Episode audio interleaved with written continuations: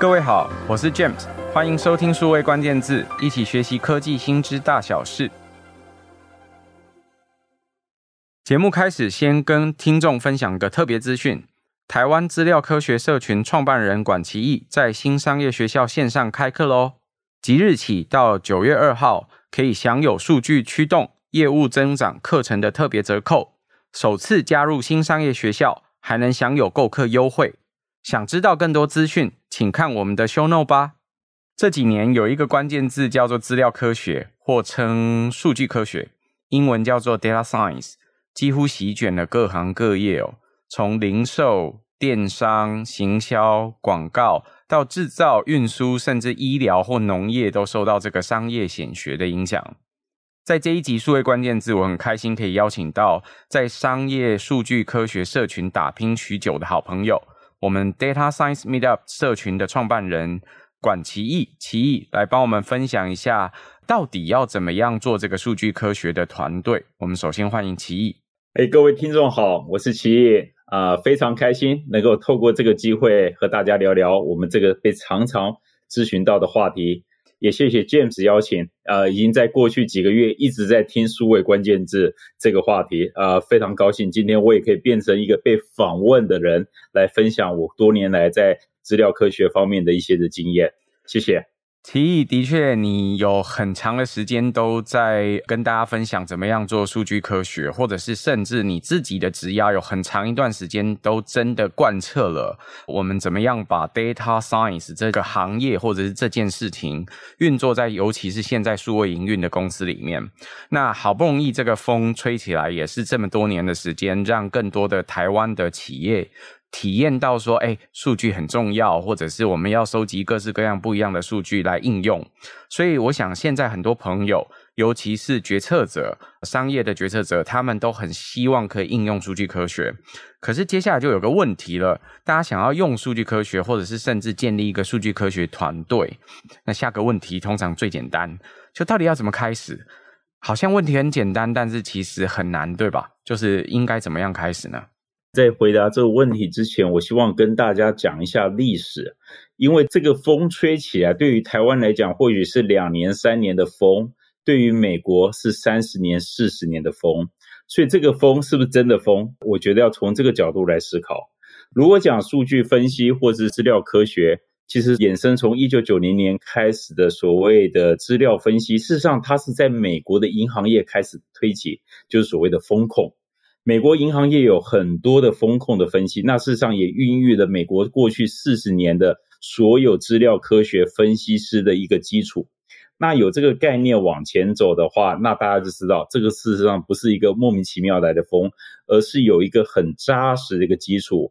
从早年的说统计分析，到后来的说的 operation research，到后来的资料科学，那事实上它其实在做的东西都是用数据。来解决问题。那早年是解决什么问题？解决风控问题。那现在我们在解决什么问题？我们在解决，嘿，Uber E 要怎么在做？嘿，我们怎么做 Do Dash？我们怎么做 Uber Ride？要怎么做定价？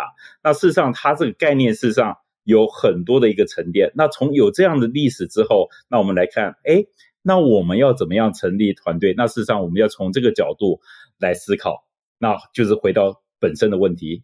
每一个公司，你有想法要组立数据团队，那你要解决的问题是什么？我觉得核心第一个任务要意识到，怎么样用数据来了解客户，用这个科技来提供服务，用人才来实现数据跟科技的结合，然后创造数据的竞争力。我觉得这其实是重要的问题。那其实反问我们的公司要解决什么问题？我觉得这是第一个最重要的东西。那解决什么问题呢？大家说，哎，用数据可以解决什么问题？事实上，可以看到很多的东西。从产业类别来说，食衣住行娱乐。我相信各位从每天早上起床，你会看到，事实上你在每一天到早餐店买东西，或者是你在 shopping 买衣服，或者是你在出行买机票，事实上有很多的各行各业都已经用数据在帮你找到更好的服务。那同样的，到你的公司端里面，你不外乎是做生产，不外乎你是在做销售，在生产领域里面，你会用数据帮助你做优化，怎么样去降低成本。在做销售的过程当中，你可以数据去找到哪一个是潜在的客户，哪一个是有可能流失的客户，用数据帮你做更好的客户管理。所以说，在公司端，你可以不管的去思考，你要做产品的数据、市场的数据、销售的数据、客服的数据、风控的数据，还是你要怎么样的数据，这都是我们可以考虑的范围。的确，如刚刚奇艺所提的哦，因为我跟奇艺有一个共同的背景，曾经在不一样的时间里面，我们曾经在同一个公司不同的时间工作过。我们有一个共同的背景是都在数学或者是统计科学领域哦。那统计科学，我想对很多朋友来说，就是听到很多数字就先吓到了，就是。这是好像听起来是一个很可怕的领域，就是每天要数学很好才可以去做它或去算它。那统计学发展就更早了，可能是从生物科学一开始在做很多不一样的研究发展起来的其中一个过程。这个要讲背景，我们大概 Podcast 可以录十集哦。可是这个科学或这个学问应用到商业来，的确是大概这三四十年的事情。为什么开始用呢？大概也跟资讯系统有关系。刚刚奇艺在提的时候提到，最早其实就是金融行业为了要做风险控制 （risk control） 的这件事情开始用的。那它根本要解决的问题是，早年我们有 IT 的这个系统或者是相关的东西进来之后，终于第一次有办法收集资料，所以在商业上。很多公司会认为，我可以透过商业数据来做一些决策或做一些控制开始的。那这个风吹很久，所以如果在呃资讯行业待比较久的人，可能听过有很多不同的名词。早期可能还有呃 decision 的 system，就是决策系统啊，决策辅助系统，或者是谈到说有东西叫 BI，就是 business intelligence，商业的这种决策等等不一样的这些工具。那谈到后来就会转成叫做大数据，可能更近代就会讲到叫做资料科学，它其实是一路脉络有相承有相关的关系，从很远到现在。那现在做这件事情也就更复杂，为什么？因为也如同奇艺刚刚提的，几乎各行各业都被数位化了，尤其是很多服务的行业，在过去的二十年，现在大家智慧型手机打开哦，有好多不一样的 APP，各种不一样的服务。去点餐啊，去吃东西啦，买东西啦，物流啦等等都会用到。那因为各行各业的服务都受到了这个影响，才会变成显学。因为这每一个影响的过程，收集各个资料点的地方都增加了，把我们现实生活或现实环境中商业运作过程里面每一个不同的资料点，终于都捕捉上来了。下一件事才讨论，那到底捕捉上来可以干什么？可以做好多事啊，像是刚刚讲到产品应该可以怎么设计，可以让大家更好用，或者是物流，我们可能可以怎么样去调整、更优化。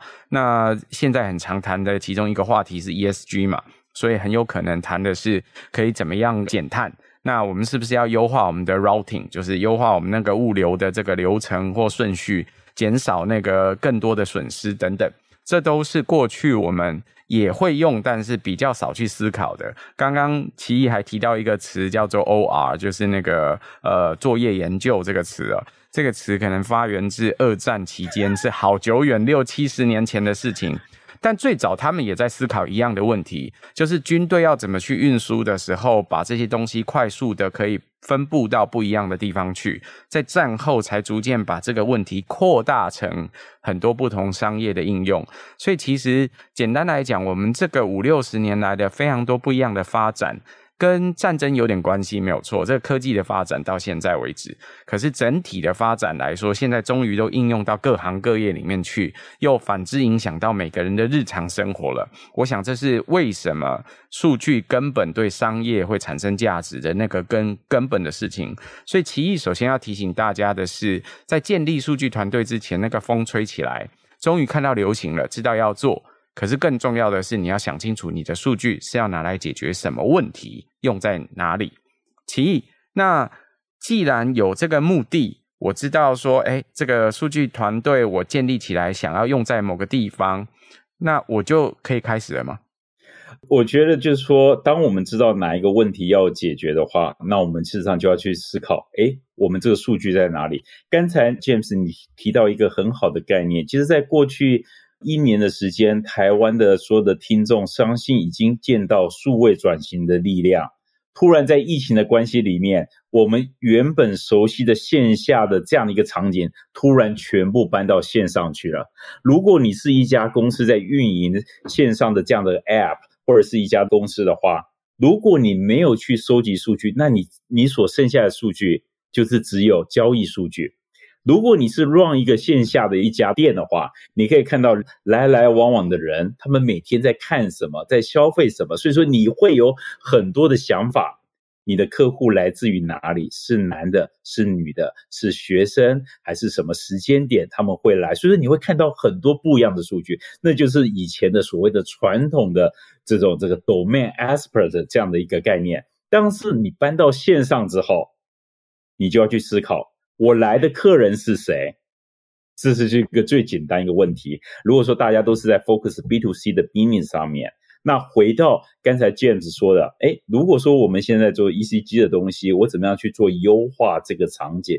那是解决的问题是比较像是一个数学问题，一个路径问题，怎么样去减碳？那它的问题的话，事实上它的可能没有像刚才讲的这样的十一住行预热所见到的问题一样的复杂。呃，事实上，这就是看到他的想法是在哪里。那我们要去怎么解决？那首先问题就是说，我们先确定我们要解决什么问题。假设我现在是做一个线上的早餐汉堡店，对不对？那我就是要解决，哎，我现在我把我的呃餐厅从线下搬到线上，我的 business 目标，我是要希望我每一个月的订单可以越多越好。那我就要看我在过去一个礼拜订单是多少。那我要增加订单，怎么增加订单？不外乎流量要增加，或者是怎么样？每一单的交易的量可以变大。哎，多买一杯呃可乐，或是一杯咖啡，或是多带一个薯条，或是茶叶蛋。哎，那我的 overall 我的 revenue 就会增长。那其实你大家就会思考到。哎，我要流量增长，那我怎么去做投放广告？我怎么样去招商引蝶，可以找来更多的人来到我的流量里面？来到流量里面，我还要确定它的转换率要保持一样，或者是它转换率可以提高，那就要去做 funnel 的优化。那甚至怎么样做更好的 promotion？原来只买一单的人，他可不可以是不是再多 buy one get one free？他怎么样去买更多，或者是给他 coupon？第三次回来累积卡。可以多赠送一个小汉堡，那其实整个运营观念就从原来的一个线下经营变成一个线上的汉堡早餐店。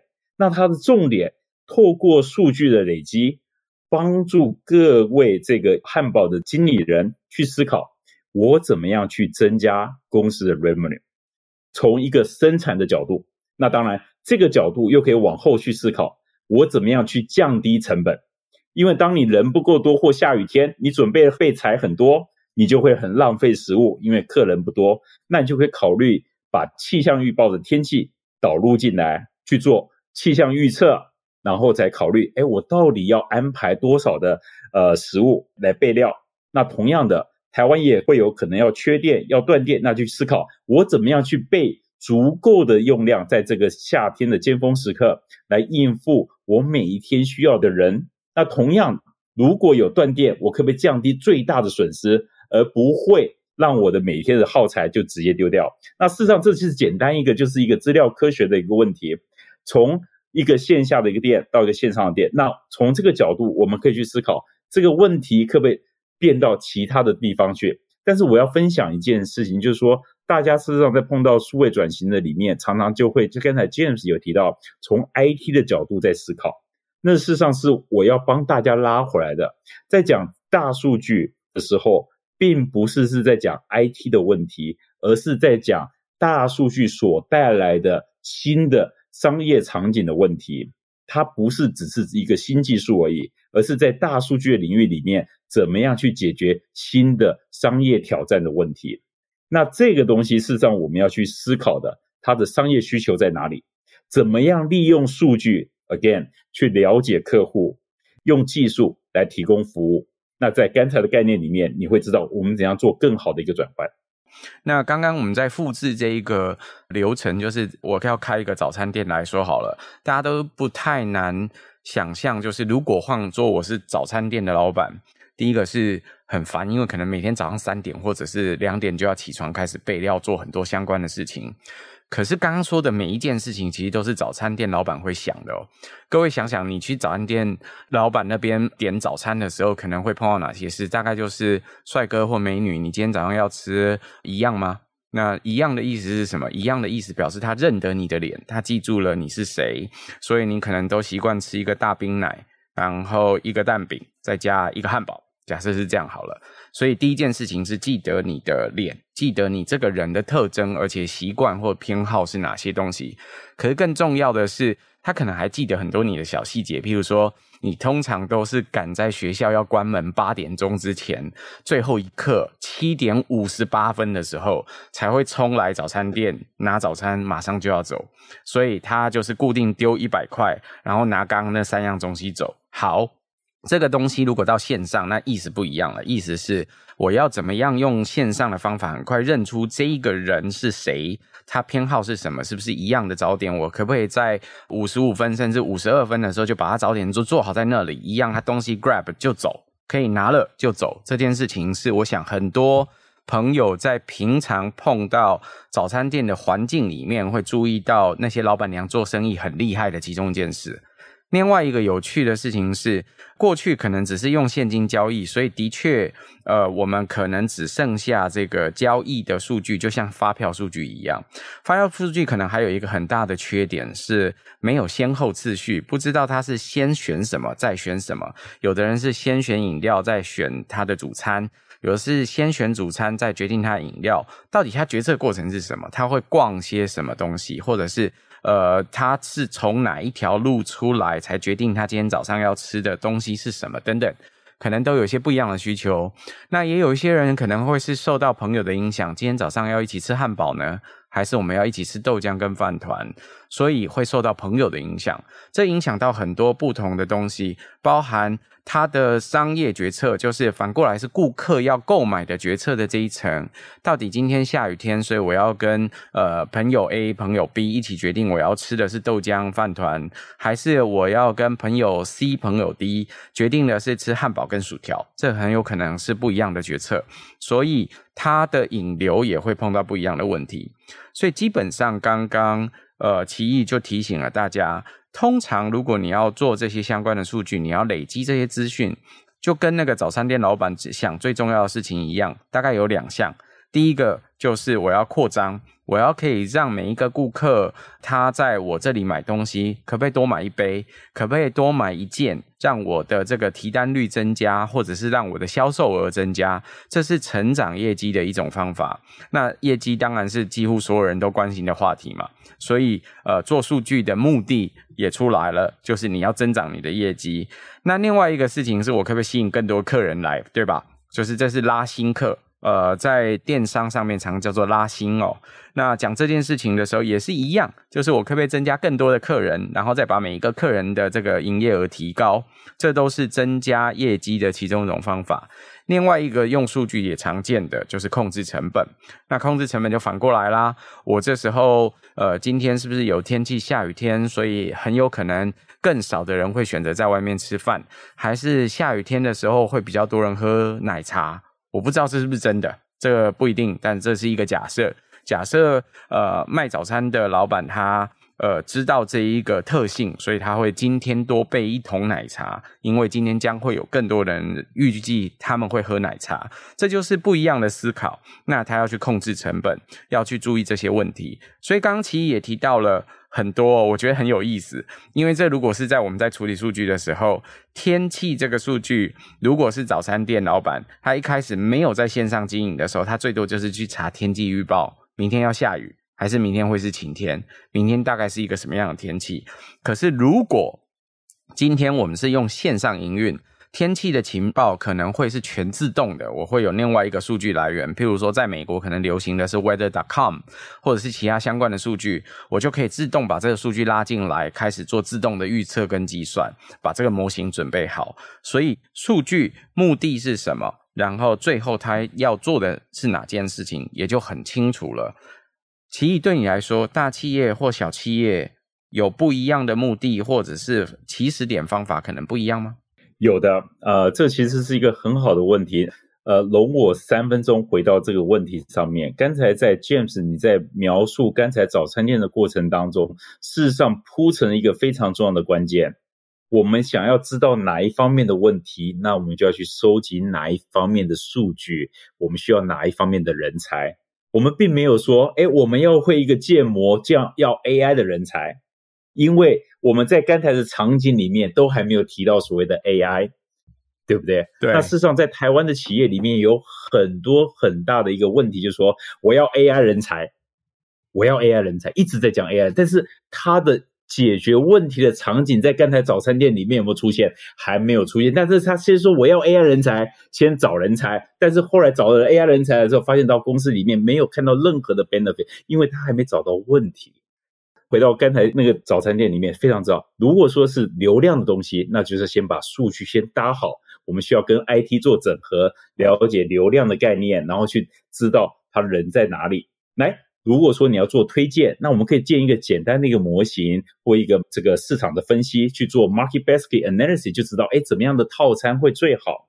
如果要做成本控制，我们把把成本数据放进来，然后去做一些的分析，那我们就知道怎么样去运营成本。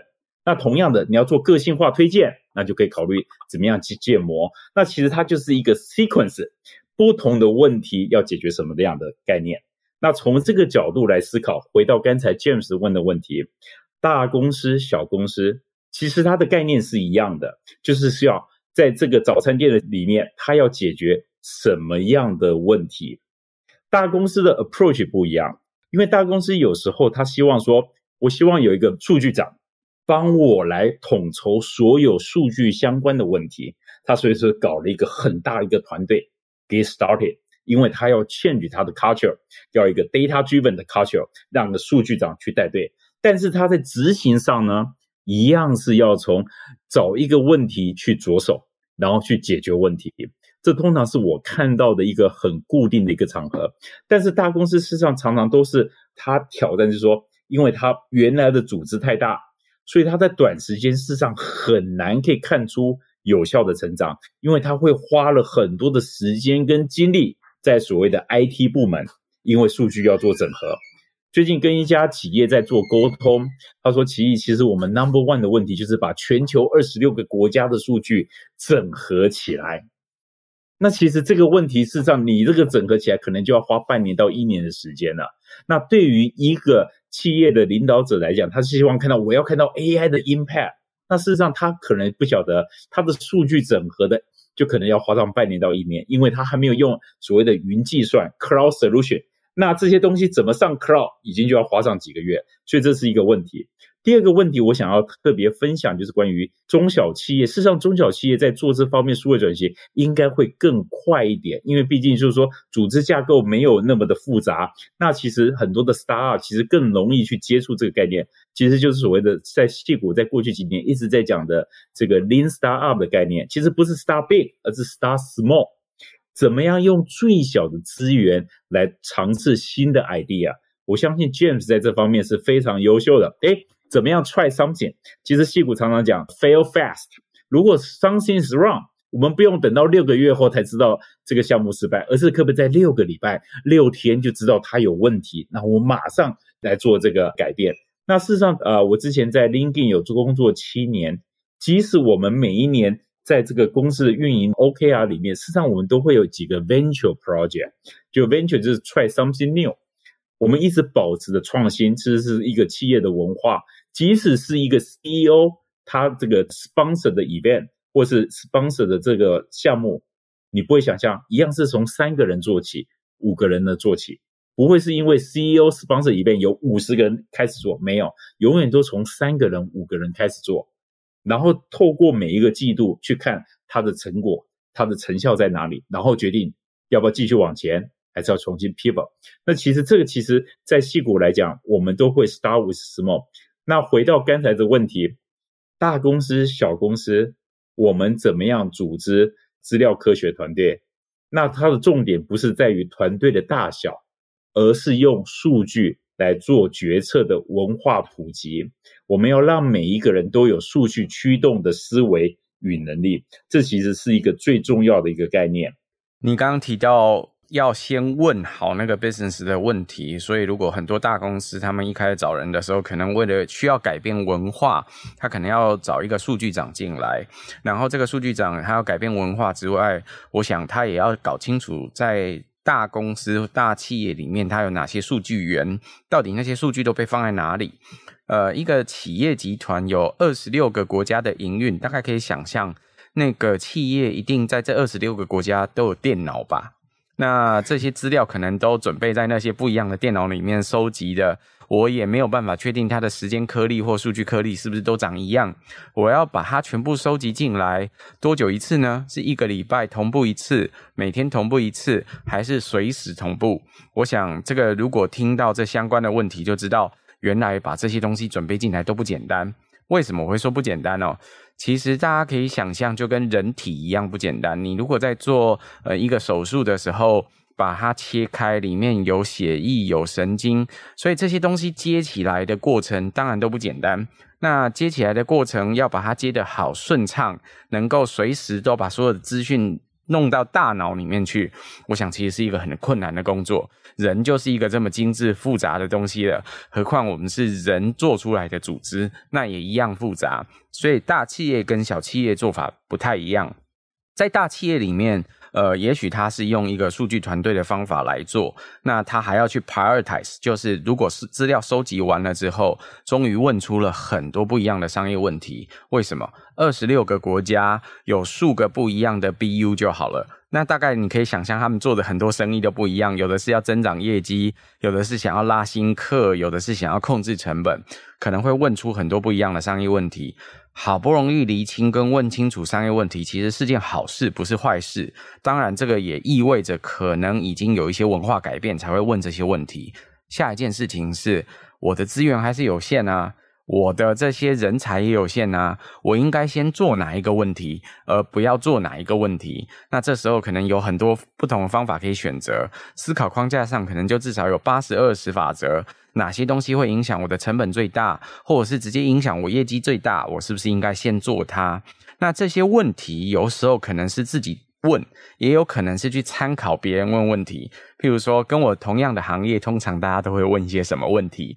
所以回到我的行业，我是不是也可以问这样的问题？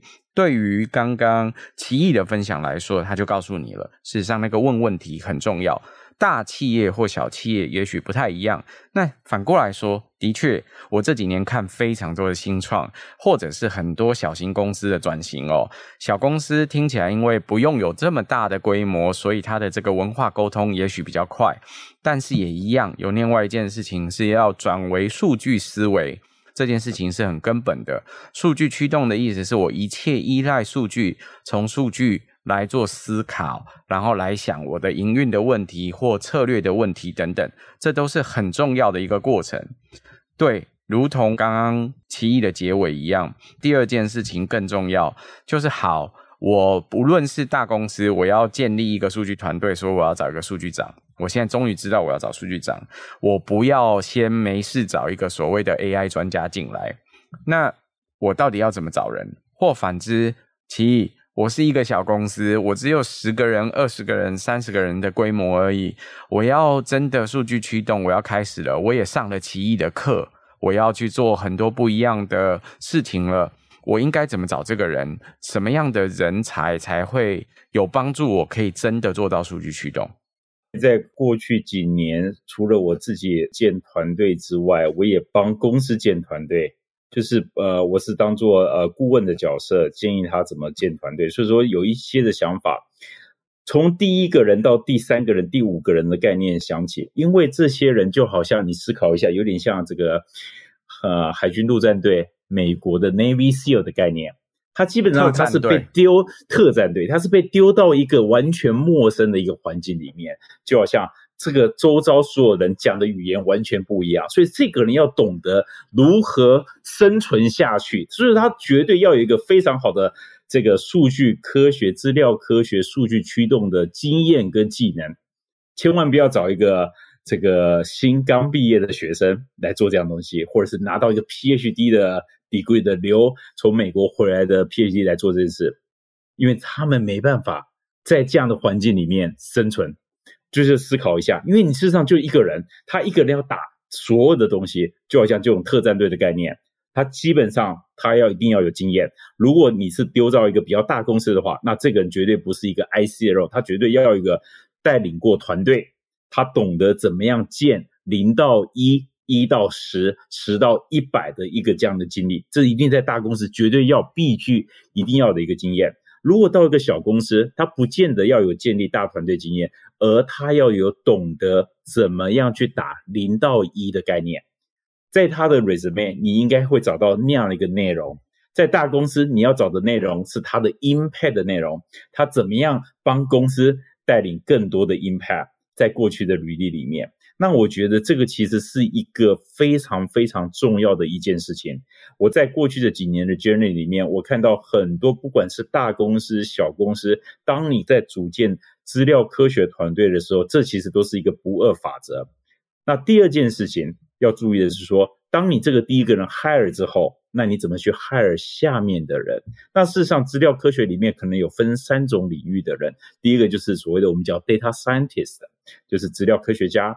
或者是叫做资料分析师 （data analyst），第二种人叫做 machine learner（machine learning scientist），就是呃机器学习这样的一个专家。第三种是 data engineer，呃资料工程这样的负责的专业人士。那其实它是属于三种。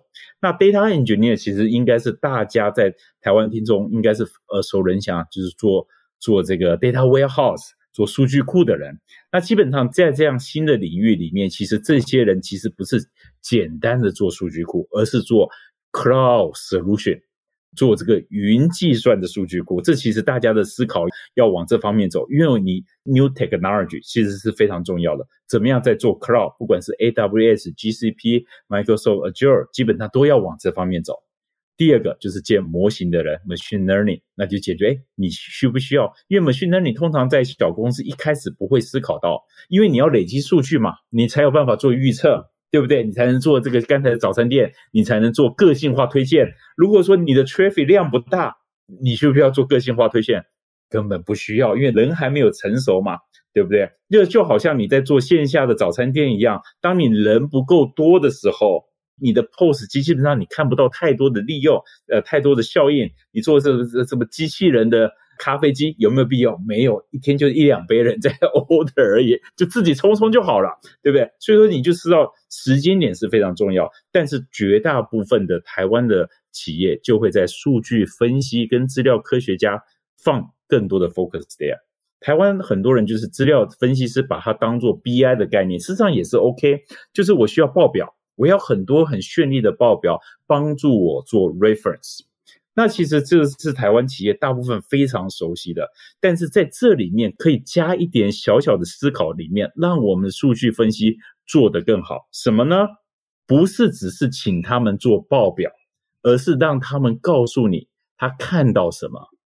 这是很多在台湾，甚至有很多的新创企业，他在创。资料科学在做数据分析里面非常欠缺的，他没有把数据分析师当做一个一等公民在看待，他只是叫哎，你把我这个报表给我，他的交代任务只是给予报表，那这个就是没有给他怎样赋能，给他更多的赋予他的能力，告诉他他告诉你什么，这是非常重要的一件事情。OK，那这其实在这个里面。事实上，要做数位转型，其实就是你要让你的资料科学家、数据分析师告诉你他看到什么，然后他看到什么，他可以推荐你应该怎么来处理。那其实这是一个非常重要的概念，就好像你现在很多的这种 AI 的智能的东西，不是是简单一个 dashboard 告诉你，而是告诉你你应该做什么事情。一个小助理的概念，那你就要去思考，你怎么样让这些数据分析师变成你日常工作的小助理，帮助你看你的 revenue 有没有往上提升，成本有没有往下走，有没有更加的好。那其实这是一个数据分析师可以帮助企业在做运营的过程当中越做越好的一个东西。那当然，这管理数据分析师的这些的经理人，如果原来是 IT 的部门，那当然可以有透过一些的课程去转换他们的这些数据运营的知识，或者是当你在招聘的时候，让他知道。他怎么去定义问题，怎么交付任务给这些数据分析师，这些是非常重要的。大概有这样一个三方面的呃人才，那有了这三方面的人才，根据公司的优先顺序、公司的这个预算大小，然后去去组成一个小的团队，三个人、五个人 get started。但是别忘了哦，公司做任何的投资，不外乎想要看到 outcome。不是看到 output，什么是 outcome？就是 revenue，好，或者是成本降低。所以说要一直思考他们怎么样去解决所谓的核心问题。T，你刚刚提到说，呃，要建立一个特战队，我非常同意这件事情。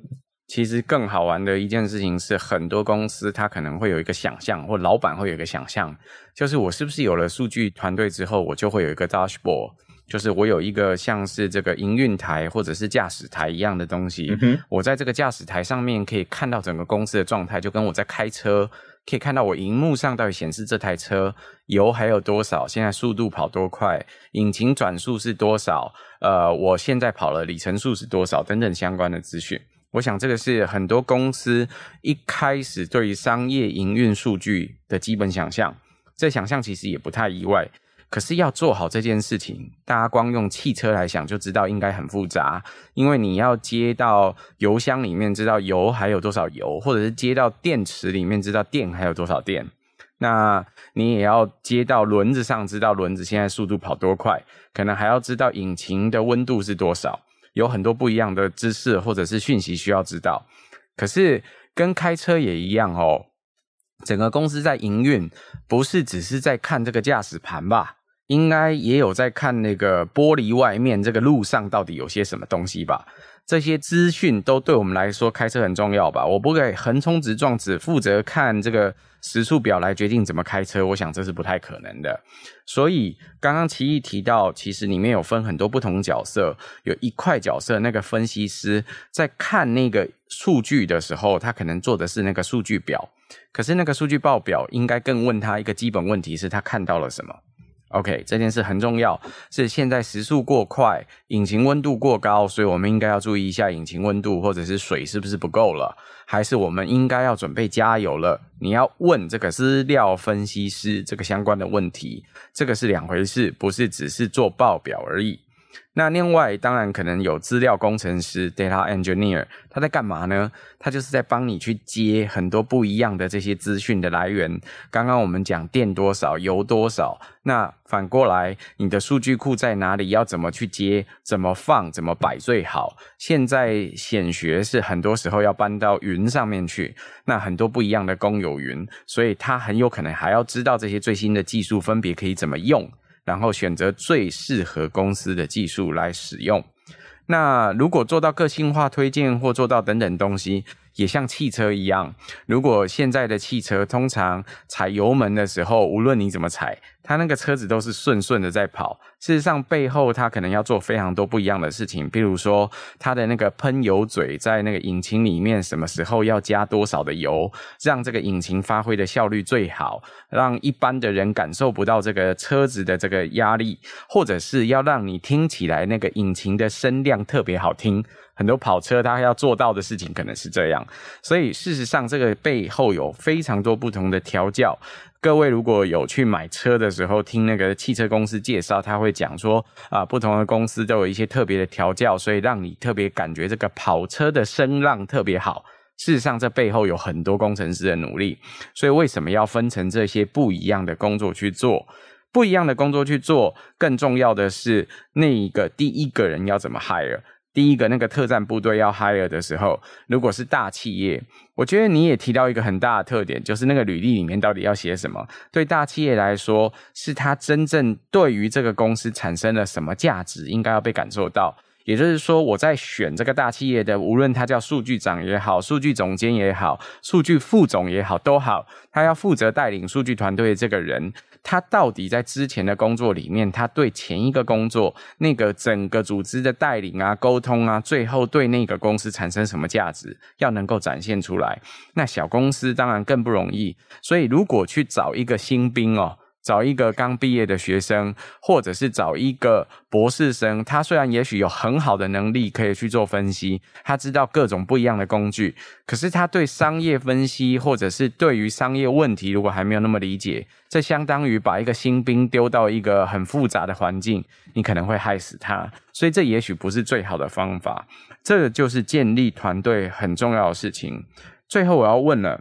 那奇艺，如果所有的朋友都想好了，决定说哦，我终于知道我的商业问题要问什么样的问题，要解决什么样的痛点了。那我也想好我要建立一个数据团队了。我要怎么说服我的组织成员，或者是说服我的决策阶层说，嘿，我建立这个数据团队，我要怎么去衡量他们的绩效呢？呀、yeah，James，这是非常好的问题。在过去十几年，其实每天在西谷这资料科学团队一直不断在思考这个问题。我们一直要追求怎么样是一个 outcome driven，而不是一个 output driven。那其实它分三大类，在第一大类里面，其实我们在思考怎么样去移动我们所谓的指标，我们要的 KPI，它有可能是什么？是收入的指标，怎么样帮公司它的利润呃收入增加？或者是它的成本更加的降低成本，优化成本，或者是它的市场份额怎么样透过资料科学增加市场的份额，而不是只是增加 revenue 而流失的市场份额。另外一个是产品上市的速度，go to market 的速度，可不可以越做越快？透过资料科学告诉我们，哎，哪里可以优化我们上市的速度？第三个可能是所谓的风险控制，那我们可以想，哎，有没有很多的控制风险的产生，像是产品的风控可以降低，或者是透过所谓的 people analytics 可以降低员工的离职率。那所以说这方面是我们可以思考的。所以今天非常谢谢奇艺帮我们的分享，他讲得很清楚，很有意思哦。数据团队或数据科学是一门显学，现在很多公司都想做，但是要建立数据团队或者是数据的人才库之前，有一件更重要的事情要先问：你在做商业数据或数据科学团队这件事情，你的目的到底是什么？你要解决的是什么商业问题？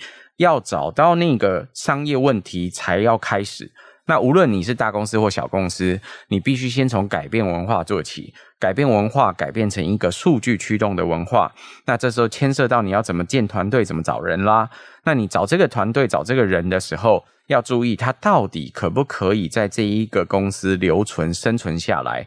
所以他要有一些经验，知道怎么去沟通；他要有特战队的技能，知道怎么样用数据的技能等等方法来解决问题。他可能甚至要会问那个商业问题。那怎么沟通？怎么用？怎么评估呢？可能是，也许是帮助你减少成本、控制成本，或者是控制你的这个风险。那也可能是增加你的业绩。这可能都是数据上可以看到的方法。但更重要、更重要的提醒，很多时候建立数据团队。之后评估的方法不是看数据本身，是看很多直化相关的研究。因为你的客户可能更喜欢你了，可能你的流程更顺利了，可能你一样的人可是可以达成更棒的业绩了。这都是不一定完全是只是数据的展现，不是报表可以显示出来的。